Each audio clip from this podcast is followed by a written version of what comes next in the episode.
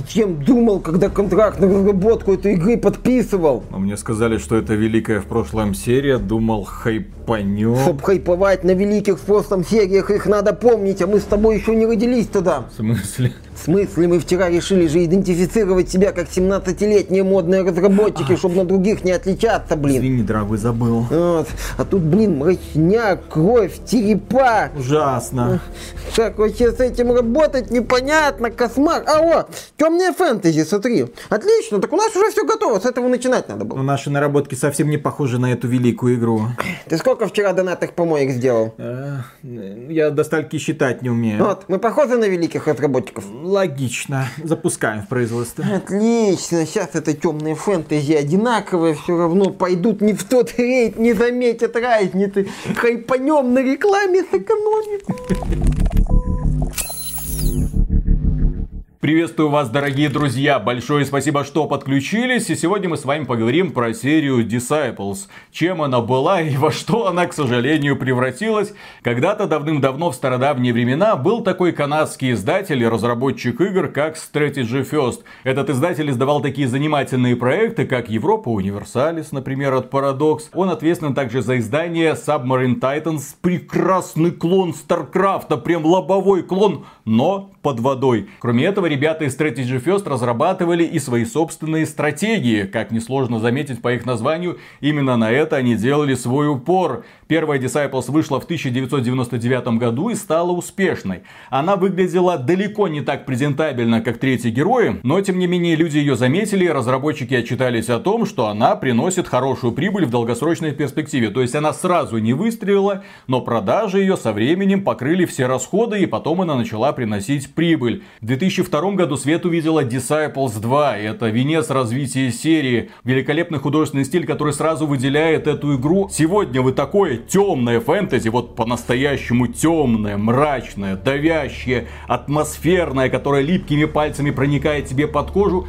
вы просто не найдете. В Disciples 2 была прекрасная музыка. Как только ты ее запускаешь, ты попадаешь на стартовый экран и такой, боже мой, что это? Музыка тебя просто обволакивала, а потом ты попадал на стратегическое поле, и в зависимости от того, какую расу ты выбрал, это нежи, демоны, люди или гномы, менялась земля, на которой они жили. В этой игре было реализовано терраформирование. Империя людей, все зелененькое и доброе. Начинаешь играть за демонов, о боже мой, все в какой-то лаве, какие-то странные наросты. Запускаешь компанию за нежить, елки-палки, ничего себе, все вымерло. В процессе прохождения кампании ты сражался с другими расами, естественно, ты хотел выдавить их чертовой матери, захватить как можно ресурсов для того, чтобы покупать больше войск, апгрейдить города, захватывать э, шахты с золотом и, естественно, источники маны. Мана и магия имели огромное значение в этой игре, потому что здесь были заклинания, которые ты можешь использовать в бою или на мировой карте. И ты, по сути, если ты развивал крутого мага, ты мог противнику при помощи магии не давать ни единого шанса. Он только пытается зайти на твою территорию, ты ему раз,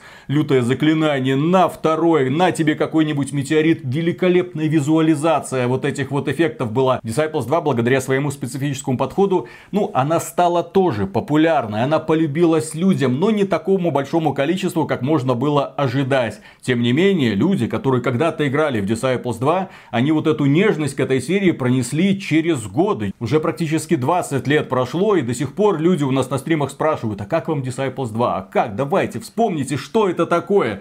Великолепная была игра. Хрень она была. У меня к Disciples 2 специфическое отношение, потому что когда они вышли, я уже конкретно упарывался по третьим героям, и тогда у меня был своеобразный период, когда я запускал игры, ну там любые пошаговые стратегии, тактики, такой смотрел, так, а чё это не как третий герой? И вот когда я запустил Disciples 2, такой, что-то странно как-то, персонажи по боевому полю не ходят просто в линию, как в какой-то JRPG. Вот именно, Какие-то странности со строительством базы, что-то. Короче, я запустил Disciples 2, сказал, это не так, как в третьих героях, и мне не понравилось. Еще слишком мрачно. А какая предыстория этого мира? Был когда-то Всеотец и его ангелы. И ангелы решили показать Всеотцу, что они тоже на что-то способны. Среди них был Бетризен, который создал новый мир Невендар. Естественно, людей. Глян создал леса эльфов, вот он, горы и, естественно, гномов. Но потом начались противоречия. Эльфы и гномы начали завидовать людям, начали их прессовать и начали отбиваться. Плюс к этому гномы решили, что нет, надо еще и эльфов эльфам нападать, потому что вот он самый крутой. Галиан, который отвечал за эльфов, пришел к Вотану и сказал, ты со своими коротышками, пожалуйста, разберись,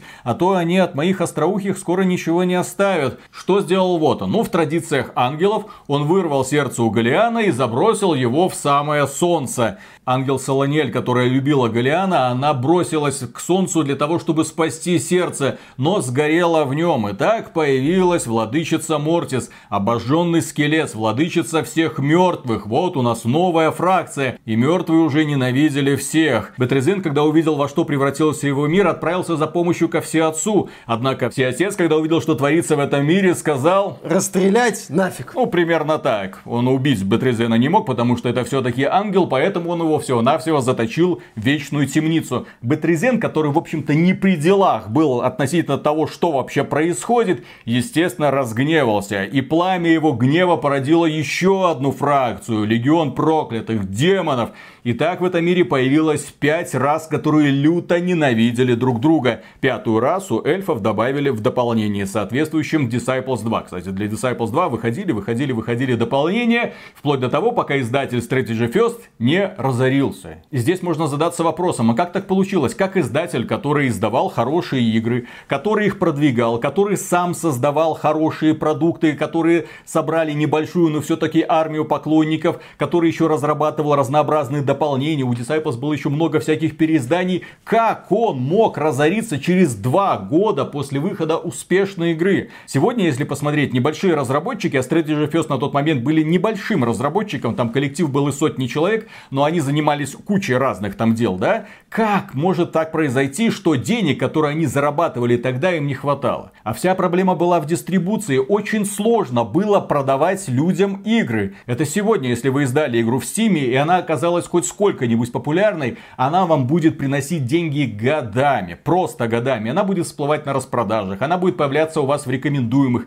Так или иначе, люди о ней будут знать. Вы спокойно будете ее развивать дальше, выпускать дополнения и радоваться. Если бы сегодня Strategy First выпустила свой Disciples, он бы стал хитом и обеспечил бы появление огромного количества и дополнений, возможно, Disciples 3. Но, к сожалению, судьба распорядилась иначе. Strategy First стала банкротом.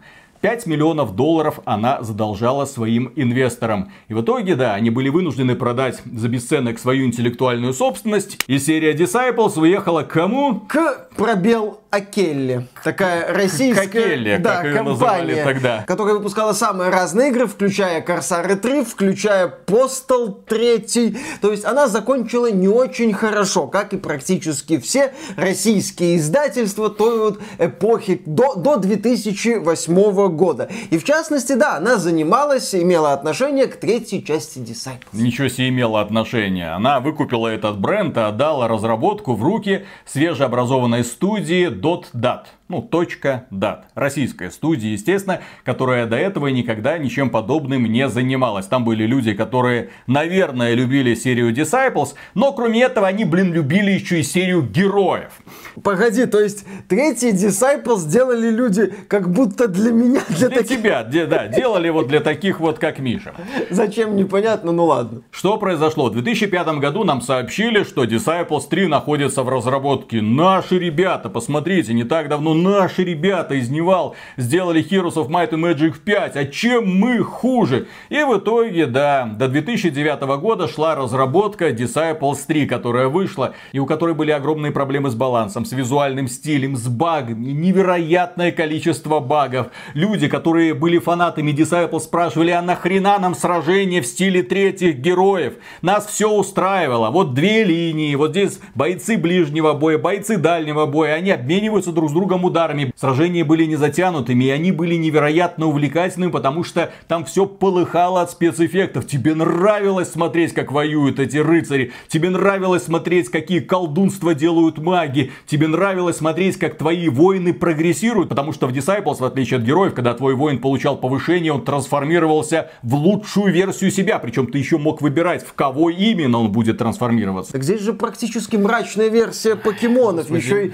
и Миша, выбор в твое мнение Серия ну... Просто уничтожает всю память об этой великой серии, когда да. ты влазишь со своими комментариями. Это ирония, конечно, слушай, надо же пораздражать фанатов Disciples. Кстати, насчет раздражать фанатов Disciples, разработчики Disciples 3, да, допустили очень серьезную, но, увы, распространенную ошибку в игровой индустрии, когда они попытались вот расширить аудиторию и начали смотреть, так, что у нас модно, так, вот есть вот замечательные ребята, ну, такие вот, как Миша, например, которые смотрели на Disciples 2 и говорили, а что это не герой? А давайте вот сделаем для них, как будто, а практически герой, посмотри. Ну и неудивительно, что игра 2009 года, то есть в период уже после кризиса 2008 года, оказалась в усмерть забагована. Тогда это был тренд в российской как, как игровой индустрии, да, тогда это была компания Акелла, так сказать, знак качества, там Акелла промахнулся, а это Акелла не попадала стабильно, не попадала снова и снова и снова. У Disciples 3 была еще одна проблема, связанная с очень сильно затянутыми боями. Из-за того, что персонажики должны были куда-то ходить. Они наносили друг другу повреждений очень мало. Там реально каждый бой мог длиться десятки минут. То есть тюк-тюк,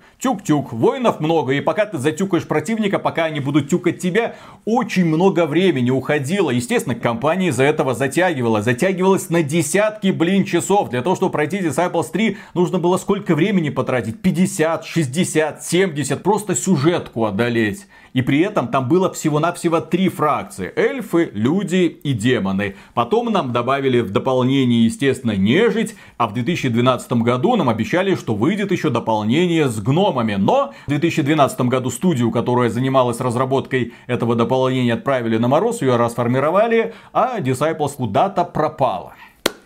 Куда-то пропала. Но Лучше бы она и не всплывала. Но не утонула. Калипсо Медиа. Есть еще один такой издатель, который увидел, что этот бренд уже, в общем-то, можно взять из ослабевших ручонок Кокеллы и забрала его себе. И она отдала разработку новой игры во вселенной Disciples еще одной прекрасной студии под названием Фрима, тоже канадской, которая, казалось бы, себя зарекомендовала такими хитами, как Зомби Тайкун 1, Зомби Тайкун 2 и Forza Street. Кто не в курсе, это убогая мобильная не гонка. Это не гонка, это даже не асфальт. Это игра, где все управляется одной кнопкой, где ты своими нажатиями отвечаешь только за ускорение или торможение машинки, которая едет по своей траектории максимально убогая игра. И вот этим ребятам отдали эту прекрасную вселенную. И эти ребята, ну, они поднаторели, естественно, в создании всяких мобильных игр. У них очень большое портфолио. Они помогают здесь, помогают там, другим студиям доводить проекты до ума. От World of Storm, естественно, с его кучей багов. До ума? Это ум, который находится в заднице. До этого ума они помогают доводить проекты. Я-то от World of Storm проходил, у нас обзор есть. Ух, на старте это было прекрасно. Ух, это была продуманная игра во да, все места. И они со всем своим багажом знаний взялись за вселенную Disciples. И в качестве ориентира они, конечно, посмотрели на последнюю часть. На Disciples 3. Для понимания, Disciples Liberation основана на Disciples 3, которую фанаты недолюбливают, а некоторые, вот как я, прям ненавидят, потому что нельзя было так просирать все полимеры. Но тем не менее, именно Disciples 3 стала источником вдохновения для создания Disciples Liberation. Disciples 2 была и остается прекрасной игрой. Если вы никогда в нее не играли, обязательно попробуйте просто ее купить. Сейчас ее можно взять за копейки батарейки, запустите, и вы окунетесь в эту прекрасную атмосферу, и вы поймете, сколь много вы упустили в свое время, если вы никогда до этого не играли. Все было хорошо, никто не пытался смешивать воедино все жанры для того, чтобы понравиться всем. И в частности, никто не пытался добавлять в глобальную пошаговую стратегию элементы мобильных игр. Итак, что такое Disciples Liberation? Судя по всему, что-то не очень хорошее. Ну, для начала Disciples Liberation это уже не стратегия. Это уже ролевая игра с видом сверху, где наш главный герой, точнее героиня, путешествует на конике по разным регионам Невендара. Невендар в огне, все друг друга не любят, и она пытается всех, блин, помирить. Да, у нас героиня Авиана, которую все вкратце называют Ави, ну, военачальница Ави, как это обычно бывает. Ави.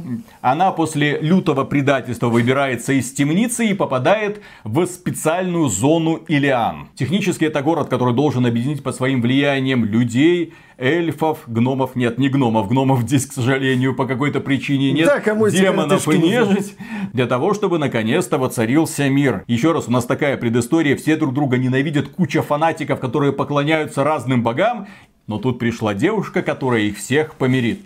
И в целом-то, в целом, я скажу страшную вещь, Сюжетная часть сделана хорошо, она увлекательна, она сделана так, что диалоги, отношения между героями, напарниками, которые у нее постепенно появляются, тебя неплохо развлекают, если ты забываешь на время, что эта игра называется Disciples. Вот просто какая-то девушка на конике путешествует по миру, выполняет какие-то задания и на этом все. Вот, давайте, все, это не Disciples, девушка путешествует на конике и пытается всех вокруг помирить. При этом здесь, как и в любой порядочной ролевой игре, есть моральные выборы. Ты можешь решать, кому жить, кому умереть. Ты можешь испортить репутацию с одной фракции или с другой. Плюс к этому разработчики пошли в отрыв. У нас Иви, она свободных нравов. Она спит практически со всеми людьми, у которых есть в диалоге опция сердечко. Ну, то есть, вы видите, в диалоге появилась опция сердечко. Привет, Dragon Age 2. Окей, кликаем. Опа, перепихончик в виде текста, без всяких картинок. Но, тем не менее, начинается концерт. Диалог заканчивается, девочка получает получает какую-нибудь награду. Ну, как это, в общем-то, и принято. Да, все, все как в жизни, так сказать. С кем-то завязались легкие романтические отношения, девушка получила за это награду. Реалистично, в принципе, несмотря на то, что... Естественно, реалистично, потому что если в Ведьмаке или в Mass Effect нужно было прорабатывать эти романтические отношения, соблазнять девушек, пытаться сделать так, чтобы они проявляли к тебе симпатию, желательно не с одной ведьмой, а с несколькими, со всеми. Здесь Иви просто как девушка свободных нравов. Она приезжает к какому-нибудь домику, появляется сообщение, о, здесь оргия, присоединиться? Конечно, присоединяемся. Не вопрос, то-то-то-то-то, там тела сплетаются, хорошо. Ты выходишь обновленная. Она отряхивается и на конике поскакала дальше. О боже мой, костерок, там какой-то милый молодой человек. А, это бывший королевский шут. Как дела? Да все неплохо. Давай перепихнемся. Ну давай. А вот тебе красавица, классная повязка шута. Она неплохо поднимает твои характеристики. Спасибо тебе большой шут. Все, это просто маленький эпизод, который ни на что больше не влияет. На какое место повязка?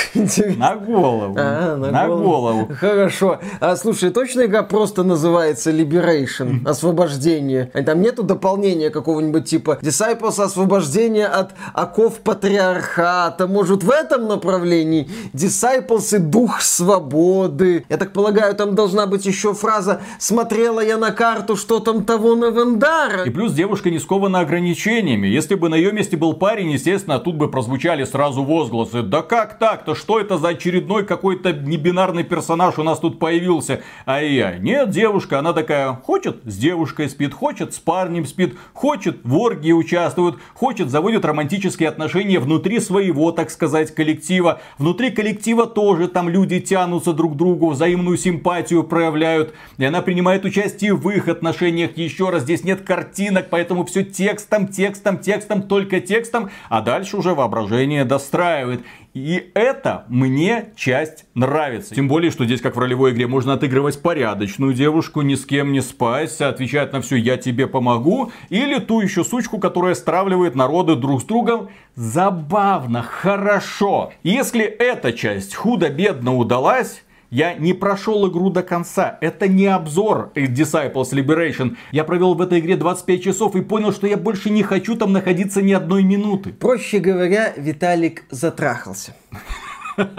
Проблема в том, что здесь есть геймплей. И геймплей сделан настолько бездарно, это настолько неуклюжая свалка идей, что ты просто не понимаешь, как кому-то могло прийти в голову механику Raid Shadow Legends нашлепывать на сюжетно-повествовательную ролевую игру. Как? Виталик, а это может быть мета-ирония. Ну смотри, здесь же можно играть девушку, которая всем дает как бы нехорошо, ее все побеждают. И вот разработчики решили, а пусть игровой процесс побеждает игрока, так сказать, ответочка за то, что вот он подставляет девушку хорошую, воительницу под всех. Вот на тебе в ответ игровым процессом. А что там такого? Просто страшно. Дело в том, что у нас есть база, город Илиан, куда мы можем телепортироваться в любой момент, кроме подземелья, да, то есть если мы на коннике где-то скачем, ой, нам что-то не понравилось, мы возвращаемся в этот самый город. И в этом городе мы можем апгрейдить, апгрейдить все, мы можем строить здания, собирать ресурсы, улучшать отношения со спутниками, в смысле общаться с ними, торговать на рынке и апгрейдить, апгрейдить, апгрейдить, все это требует ресурсов. Видов ресурсов много, у нас дерево, металл, золото, у нас какая-то мана, которая тоже нужна для апгрейдов. В общем, все всегда нужно апгрейдить. Причем перекос в экономике просто какой-то колоссальный. Ты элементарно можешь столкнуться с ситуацией, когда тебе какого-то ресурса просто все не хватает. У тебя полно всего, например, дерева, ты его не знаешь куда пихать. А вот металла нет. Но при этом у нас же, как я сказал, есть механика мобильной игры. Здесь ресурсы добываются со временем. Вы все правильно услышали. Если вы просто подождете, ресурсы сами накопятся. В процессе прохождения ты захватываешь шахты, которые тебе генерируют определенное количество металла, дерева или золота в час. И вот, допустим, тебе не хватает какого-то ресурса на апгрейд. Что мы делаем? Правильно, идем на кухню, завариваем чаек, делаем бутербродик, возвращаемся, видим, что ресурса еще недостаточно, делаем несколько приседаний, отжиманий, собираемся, идем в магазин, возвращаемся, понимаем, что можем сходить еще на прогулку, окей, переодеваемся в спортивную одежду, идем на пробежку где-то часа на два, возвращаемся, о, ресурс, у-ка, накопился, теперь можно проапгрейдить меч до второго уровня. Но ведь можно проапгрейдить его еще до третьего уровня. Твою мать. Ладно, можно еще сходить чем-нибудь заняться, книжку почитать. Тут как раз новый сезон Джоджо вышел, почему бы нет, три часа пролетят незаметно. Вот такая эта игра. Вся игра построена на том, что ты постоянно тратишь ресурсы на какую-то срань. Причем очень странный баланс. Проапгрейдить меч огромное количество золота, металла. Но если ты хочешь нанять воина, а проапгрейдить его до нужного тебе уровня, покупаешь ты его первого уровня, потом ты, допустим, докачался до какого-нибудь 25 это копейки. Вот на общем фоне это просто копейки. При том, что бои несложные, воинов ты будешь очень редко терять. Но при этом, когда ты повышаешь свою репутацию с какой-нибудь фракцией, у тебя открывается возможность проапгрейдить домики, которые ты построил в этом самом Илидане от этой фракции. Для того, чтобы получить доступ к воинам более сильным, более высокого уровня. И это требует какого-то невероятного количества ресурсов. Вот то, что я вам описал, приседания, отжимания на прогулку, на пробежку, это я ждал, пока накопятся ресурсы на апгрейд. Просто мне хотелось получить банши. Я увидел, что о, наконец-то, все, повысилась репутация, я могу это сделать, ресурсов не хватает, чуть-чуть поднакоплю. Вот так странно настроена игровая механика, чуть-чуть чуть-чуть, блин, подожду. И пошел, что называется, ждать. И вот эта вот нудятина, она просто вымораживает. Как такое можно сделать? Притом ты в этом самом Ильяне не можешь построить все постройки всех фракций. Если ты хочешь специализироваться конкретно на нежити, то вот три здания должны здесь стоять, и потом остается еще одно пустующее место, например, для эльфов, если тебе это так интересно. С собой ты можешь брать определенное количество воинов, но очень небольшое, потому что это зависит от показателей лидерства. Лидерство прокачивается со временем, по чуть-чуть, на пятерочку за каждые 5 уровней. Для того, чтобы добавить воина высокого уровня в армию, тебе нужно 20 лидерства. Ты такой, твою мать, для того, чтобы еще одну ячейку освободить, это мне нужно 20 уровней поднять. Да, именно так. Баланс великий беспощадный. При этом сами уровни толком ничего не дают. Система прокачки здесь всратая, ужасная. У тебя героиня может быть 25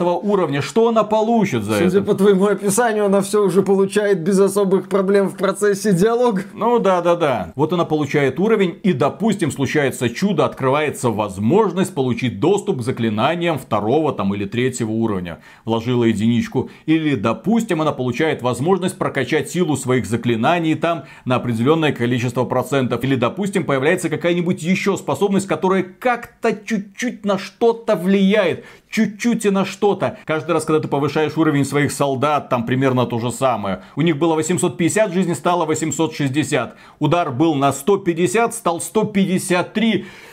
При том, что уровни повышаются очень и очень медленно. 25 часов я закончил на 24 уровне. То есть в час где-то один уровень у вас растет. Прогресс очень линейный и затянутый. За сражение тебе дают совсем-совсем чуть-чуть опыта. И ты постепенно понимаешь, что сражаться тебе невыгодно. Потому что сражение здесь Привет, Disciples 3 выполнены в такой же сраной манере. Вот у нас гексагончики, вот у нас воины, которые друг друга тюкают понемногу, снимая здоровье. Там для того, чтобы всей толпой кого-нибудь забить, это прям нужно постараться. И эти бои мало того, что затянуты, они еще и очень частые. Ты можешь попасть в регион, и тебе раз сражение. Проходишь еще несколько метров второе, третье, четвертое. Вот уже и часа нет. Все, чем ты занимался, это сражался в одинаковых боях с одинаковыми противниками при помощи одинаковой армии, которая не прогрессирует со временем. Для того, чтобы получить банши, ну и других воинов высокого уровня, это пройдет часов 10, а то и 15 очень все долго, очень все затянуто и очень много ресурсов требуется. Ресурсы, которые тратятся неравномерно. При этом наград за сражение толком нет, это чуть-чуть опыта. И когда ты, например, на карте раньше в серии Disciples видел, что вот какая-то гвардия особо крутых воинов охраняет сундучок, ты такой, ого, вот это интересно, в этом сундучке лежит очень ценный артефакт. Здесь тебе то, что спрятано в сундучке, нахрен не нужно, потому что здесь есть рынок. Еще один способ выманивать у тебя тебя деньги. На рынке тебе сразу, случайным образом, но все-таки выпадают хорошие шмотки. Тебе не надо бегать, тебе не надо сражаться. Ты просто ждешь, когда подкопятся ресурсы для того, чтобы купить конкретную шмотку, которая появилась на рынке. Подожди, то есть здесь ресурсы копятся в режиме реального времени. Ты можешь включить игру, чтобы они накапливались. При этом на рынке товары появляются случайным образом. Да. Они как-то обновляются. Обновляются со временем. Обновляются со временем случайным образом. То есть получается, что эта игра стало бы значительно легче, если бы в ней можно было бы за реальные деньги, например, ускорить получение ресурсов или сбрасывать товары, которые появляются на рынке. У меня такое ощущение, что эта игра была сделана по лекалам мобильных донатных помоек. Просто в последний момент магазин убрали. Да, причем магазин именно что тупо убрали. То есть была вот игра с очевидными элементами донатной помойки, ресурсы, да, явные закосы под элемент элемент случайности или элемент, что ты либо подожди, либо заплати. И вот в игре, да, просто магазин удалили, но элементы механики, созданные под этот же магазин, оставили. Вот такое ощущение возникает. Да, другого объяснения этим тупым решением я в принципе не нахожу. Как вот это можно было сделать? И всегда есть простой источник этих ресурсов. Просто подожди. Главное, чтобы игра висела на экране. Можешь пойти погулять, можешь еще что-нибудь сделать. Походи часик куда-нибудь вернись. И тогда ты сможешь купить нужную тебе шмотку или проапгрейдить нужный тебе, блин, меч это люто выбешивает. Но это еще не все. Интерфейс, интерфейс, он затачивался, очевидно, под геймпад. Он состоит из вкладок, внутри вкладок. Для того, чтобы провести какую-нибудь операцию, приходится тратить очень много усилий. Все вещи, которые ты находишь, сваливаются абы как без какой-либо системы сортировки. Ты пытаешься найти вещь, которая превосходит твою по каким-то параметрам. Ты вынужден прокликивать весь список всего этого шмота. Здесь нет каких-то префиксов, суффиксов. Здесь латные сапоги, кольчужные сапоги, кожаные сапоги и ты просто вот по этим одинаковым картинкам бегаешь. Так, вот здесь вот вроде чуть выше ловкости, здесь телосложение. Куча говномусора просто сыпется на тебя. Единственная польза от него, что ты можешь его разобрать. Причем кнопку разобрать я обнаружил на 20 часу игры. Настолько хитро она была спрятана. Она не бросалась в глаза совершенно. Вот где-то там, в углу экрана, оказывается, она была. Я еще Мише звонил, говорю, вот, куча хлама, не знаю, что с ним делать. А, можно, оказывается, разобрать было. И я начал разбирать. И, боже мой, даже этот процесс сделал неудобно. Зажми кнопку, вещи исчезает, другие вещи как-то сдвигаются. И ты не можешь понять, это кто? Японцы, корейцы, арабы, возможно, делали. Ну, потому что все сдвигается не справа налево, а слева направо. И ты, ну, вроде списочек-то вроде адекватный, но почему так? И очень много возникает вопросов, почему так? Почему карта конкретного региона максимально неинформативна? Карты маленькие, в принципе, региончики маленькие, но карта тебе показывается чуть ли не в масштабе масштабе этого региона. Вот карта местности, и тебе для того, чтобы понять, куда бежать, ты такой, ага, карта местности, и вот я вызываю эту карту, скроллю, скроллю, скроллю. А, вот куда мне нужно идти. Закрываю карту, бегу туда. Мини-карты нет. Ты попадаешь в подземелье, героиня спешивается, и теперь вообще никакой карты, ничего. Нет понимания того, куда ты пошел в этом однообразном коридоре. Был ты здесь, не было. Нет отметки, зачистил ты это подземелье или нет. В общем, блин, бред просто неудобно. Все максимально неудобно. И плюс к этому у нас же доступ к разным регионам. И для того, чтобы игровой процесс затянуть, вам не позволит просто наслаждаться приключением. Нет, ты попадаешь на локацию. А, вот это войска примерно моего уровня. Вот это войска, ну, чуть меня превосходит. Ладно, пойду немного подкачаюсь, возможно, что-то произойдет. О, вот здесь вообще какой-то высокоуровневый враг, я к нему вернусь позже. И поэтому даже когда ты заканчиваешь сюжетный квест на этой локации и переходишь в следующую, ты понимаешь, ага, там у меня куча незакрытых дел. То есть ты постоянно скачешь туда-сюда для того, чтобы выполнить один квестик, второй квестик, третий квестик. И ты как крыса в лабиринте на этой огромной карте. Так, сюда сходил, вот здесь был, вот здесь квест открылся, не открылся. Вот ты здесь какую-то странную книгу нашел, она тебе дала подсказки, где находятся там ее страницы, которые нужно искать там в разных регионах, хрен его знает где. Нужно все это обыскать, а дорога сюда еще закрыта каким-то ядовитым плющом. Ага, нужен спутник, который сможет с этим разбираться. Но кто из них это будет делать? В этой игре ты просто бездарно просираешь свое свободное время в этих сражениях, с этой прокачкой, с попыткой выяснить, все ли ты миссии здесь выполнил, или какие-то внезапно тебе еще открылись после какого-то диалога. Твою мать! Именно поэтому спустя 25 часов не такое уж маленькое время. Я такой, о, нет, ребята, я в этом болоте больше возиться не буду. Эта игра меня очень сильно разочаровала. При этом изначально я был настроен очень позитивно. Я когда увидел девочку на конике, которая куда-то скачет, начинается сражение. Я такой, ну сражение, ладно, не Disciples, ну в стиле героев. Ну ладно, со временем она станет сильнее. Естественно, будет разбираться с противниками быстрее. Хрен с два. Прокачка авиа артефакты, которые ты находишь, нисколько не позволяет сделать ее сильнее. Ну, то есть она крепче других солдат, но не намного. Ее спутники это просто усиленные версии имеющихся других солдат. И свыше определенного количества этих самых спутников ты взять не можешь. Это тоже очень сильно разочаровывает. Хотя, казалось бы, зачем у тебя целая гвардия сопартийцев? Можно было сделать реально прикольную ролевую игру, основываясь конкретно на их силе. Вот ты набрал разношерстную толпу, все, веди их вперед. Нахрена тебе вот эти вот домики, нахрена тебе вот эти вот войска, которые являются копией твоих же самых героев, только чуть менее эффективных. Ну, нахрена, нахрена, зачем, почему? В общем, человек, который писал сюжет, возможно, возможно, неплохо справился со своей задачей, потому что и конца я еще не видел, оно может там еще раскрутиться во что-то совершенно странное, Зато героиня да? концов да. столько видела. А вот те люди, которые отвечали за игру, ну это просто высер. За игру, за интерфейс, за управление, за систему миссий, за, за, за все. Я не могу даже толком ничего похвалить. Сражения поначалу казались забавными, но когда ты раз, два, три, четыре и вот так на протяжении нескольких часов, при этом сюжетная повествовательная часть, она где-то остается в стороне, ты про нее забываешь надолго, ты просто пылесосишь карту и просто раз, два, три, четыре, ой, ой, ой, просто устаешь, просто устаешь. И вот такой печальный финал серии Disciples. Я думал, что хуже Disciples 3 сделать уже невозможно. В общем, дорогие друзья, не покупайте, не смотрите в эту сторону. Отзывы людей в целом положительные, если вы посмотрите в стиме, во многом из-за того, что там люди, которые начинают играть, и первоначальное впечатление игра производит хорошее. Но чем глубже ты вязнешь в этой трясине, боже мой, тем больше она разочаровывает. На этом у нас на сегодня все. Большое спасибо за внимание. Если вам данное видео показалось полезным, поддержите его лайком, подписывайтесь на канал. И если хотите поддержать этот проект, так сказать, рублем, добро пожаловать на Patreon или ВКонтакт. Мы за поддержку всегда говорим огромное спасибо и дальше продолжаем работать. Что такое?